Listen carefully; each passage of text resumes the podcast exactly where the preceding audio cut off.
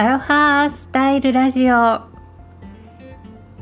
えー、この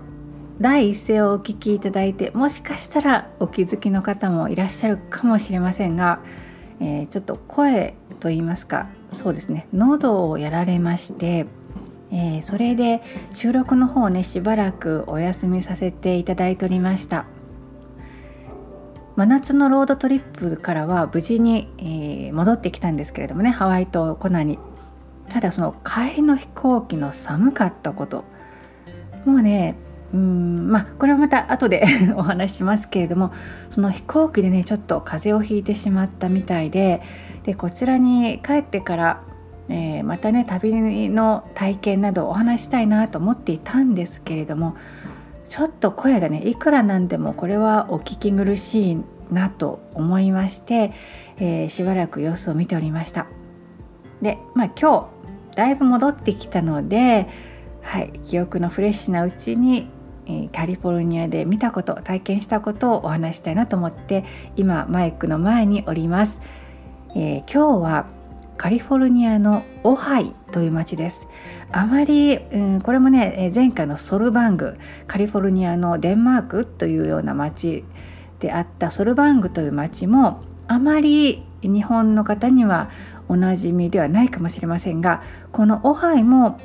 うーんそうですね知ってらっしゃる方は知ってる人は知ってるという街なのかもしれません。はい、また本編でじっくりお話したいと思います。よかったらぜひお付き合いください。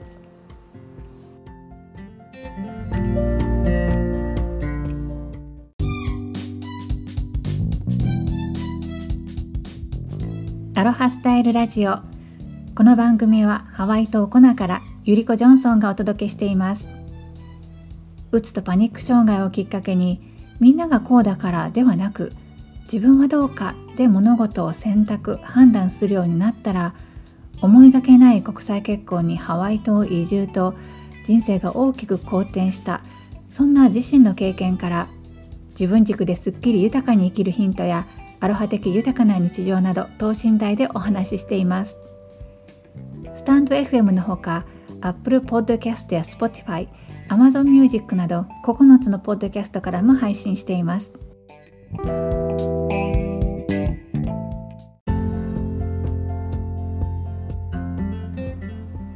冒頭でもお話ししましたけれども飛行機が本当に寒かったんです。もうね冷蔵庫みたいでした。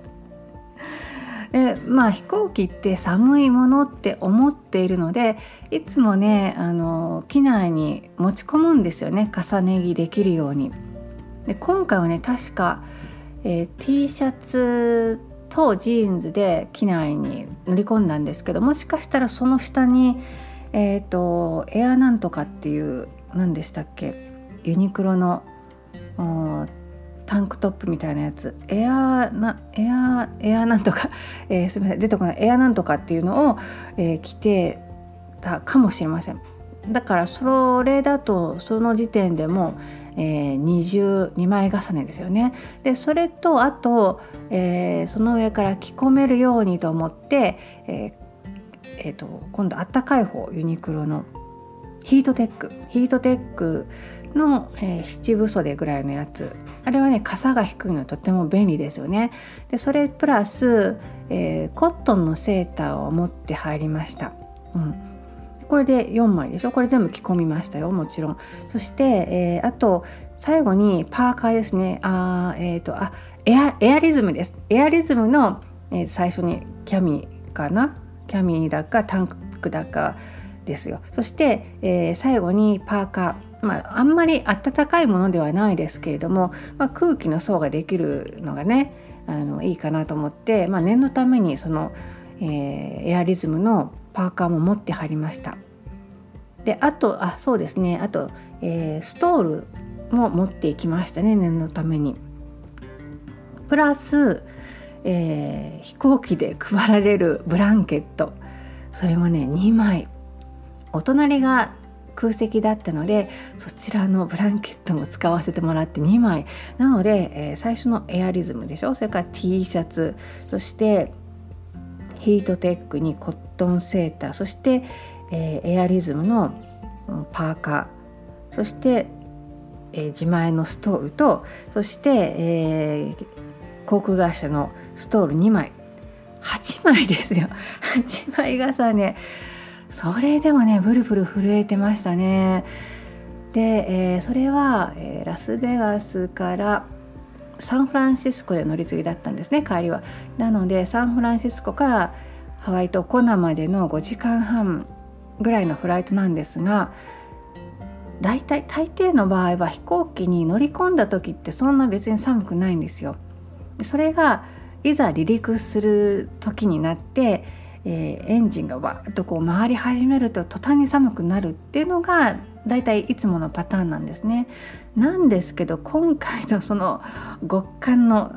飛行機は乗った時から寒かったんですよ。なのでボーディングからなのでそのフライト時間そのものは5時間半ぐらいだったと思いますけれどもプラス30分だからもう6時間ぐらいねもうブルブル震えてたんですよね。そうそれでね喉と喉と鼻ですねやられてしまいました。はいまあ、すいません前置きが長くなってしまいましたけれどもはい、えー、旅のお話です。前回えー、そのソルバングというね、えー、サンタバーバラからサンタバーバラで友人の結婚式があってあそれで、えー、前回かな？前々回の配信を聞き直してみたらサンタバーバラのことをサンタモニカと言っている箇所がありました。失礼いたしました。サンタモニカではありません。サンタバーバラです。サンタモニカは、えー、もっと南ですね。本当に、えー、ロサンゼルスのすぐ郊外ですね。ロサンゼルスから車で2 3 0分ぐらいですかね。はい。なので、えー、また別の町になります。私が今回訪れたのはサンタバーバラででそのソルバングはサンタバーバラから北東北西の方に向かって車で40分ぐらい行ったところでした。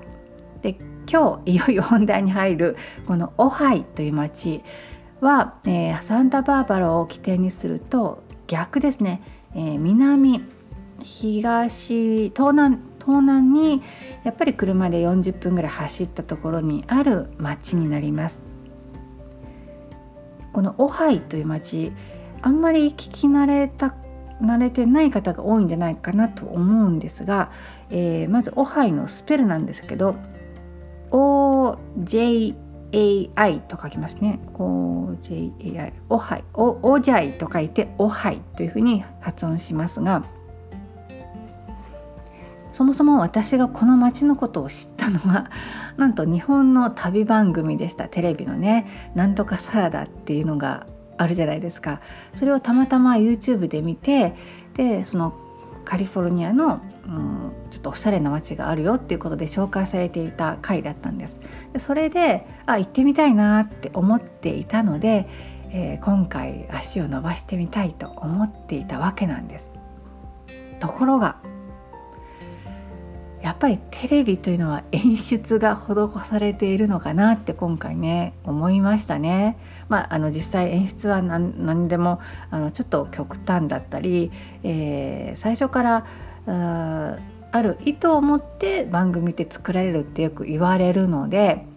まあ、えー、番組を見たそのままではないっていうことはよく現実にはそうではちょっと違うっていうようなことはよくあるんだろうなと思っておりましたが、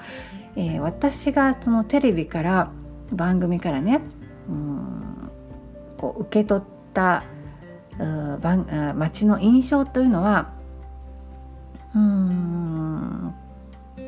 ちょっとひなびた。だけどあの何て言うのかなちょっとこじゃれたお店があって雑貨のお店だとか、えー、そういったところがこうぽつりぽつりとあるというような、まあ、ぽつりぽつりありますよとは多分言ってなかったとは思うんですけれども私はそういう印象を抱いていました。なぜかというとその番組の中で、えー、そういったおしゃれなお店も紹介されていたんですが、えー、辺りにね農園フルーツ農園がたくさんあるよっていうようなねそんな話題もあったんですよね。で、えー、確かね番組で紹介されていたのはタンジェリンおみかんですね。みかん農家がうんとそうですね道沿いにこう露店のようなところでね、まあ、フルーツスタンドって言ったらいいんですかね。そういうのを出していて実際に試食ができてでその番組のこう何て言うんですかね案内してる人が実際食べてみてお店の人とやり取りをして会話をしてそして、うん、買ってというようなね。だからそういうフラフルーツスタンドも、うん、ある中でぽつりぽつりお店があるというそういう街っていう風に、まあ、私が勝手にイメージをねあの抱いていたんですけれども実際に行ってみると思ったよりも街でした。都会でした。はい、えー、サンタバーバラは海に面したねあの、まあ、私の中のザ・カリフォルニアという感じの街なんですけれどもそこからは車で先ほども言ったようにえー、40分ぐらい内陸の方に入っていくんですよね。なので、えー、海が見えるわけでもないしそして海風も届かない場所で非常に暑かったです。まあ、8月なのでね、まあ、暑いのは当たり前なんですよね実際ね。ただ私が住むハワイ島コナっていうのは実際そんなに暑くないんですよね日向に出ない限り家の中にいると結構涼しいので暑いって思いました そしてうんそのぽつりぽつり小さなおしゃれな雑貨屋さんがあると思っていた街並みは、うん、そうじゃなくてもうなんか街の中心地にはずっとこうお店がぎっしり並んでいる。しかもうー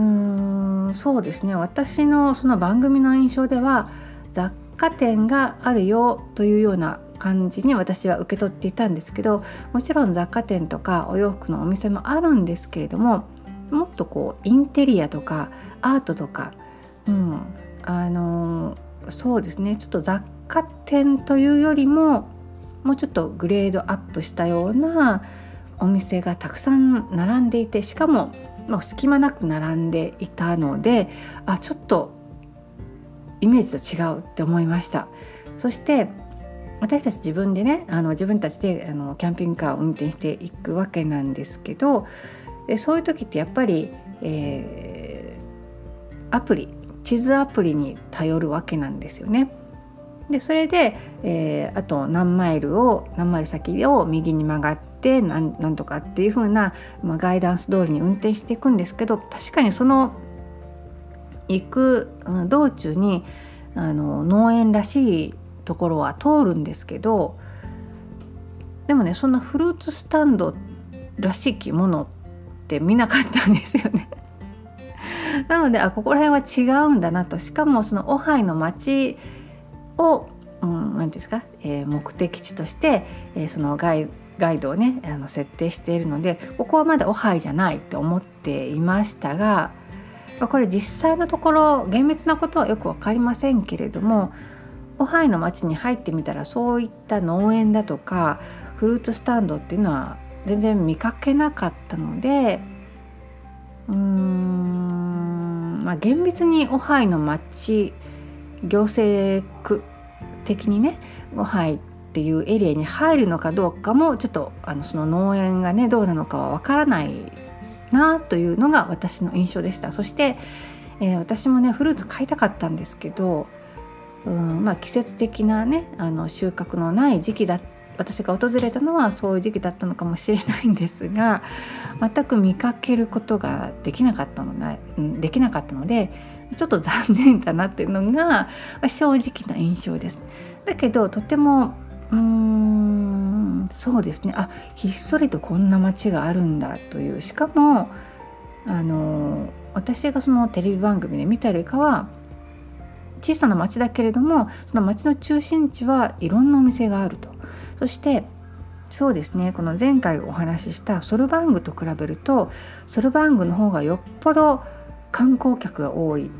うん、観光開発されてるのはソルバングそのデンマークの町並みの の方でしたね。なのでこのオハイという町はもうちょっとローカル感はあるものの私が思っていたよりかは、まあ、繰り返しになりますけど都会かなという感じでしたね。うん、あの私が抱いていたイメージというのはハワイ島に例えるとハワイ島のどのエリアかなというと、えー、ホルアロアというね古い町があるんです。え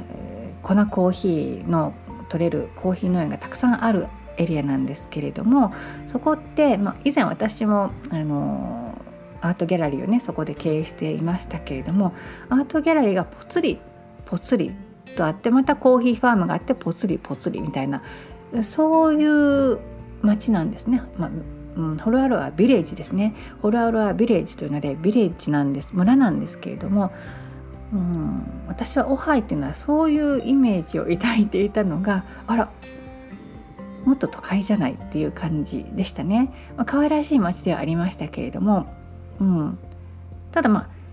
一言で 言ってしまうとしたら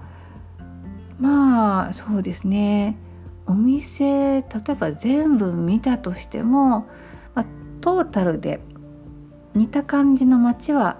たくさんあるんだろうなというようなそんな印象でした。もちろん LA のそうですねハイエンドのロデオドライブのような、えー、名の通ったハイブランドのお店が並んでるっていうわけでは決してありません。そうローカルの人たちが経営するそのブティックであったりインテリアのお店であったり雑貨のお店であったりなんですけれどもね、はい、でも思っていたより都会という感じがありました。でもね日本のテレビで紹介されるぐらいなのでこれからもっと人気が出てくるのかもしれないですね。うん、なのでカリフォルニアにいらっしゃることがあったら、えー、ねもし気になるなという方は訪れてみていただきたいなと思います。田舎道を走った先にあるので運転もそんなに難しくないところなのでね是非よかったら行ってみてください。長々とお話ししましたが最後までお付き合いくださり本当にありがとうございました。今日はこの辺で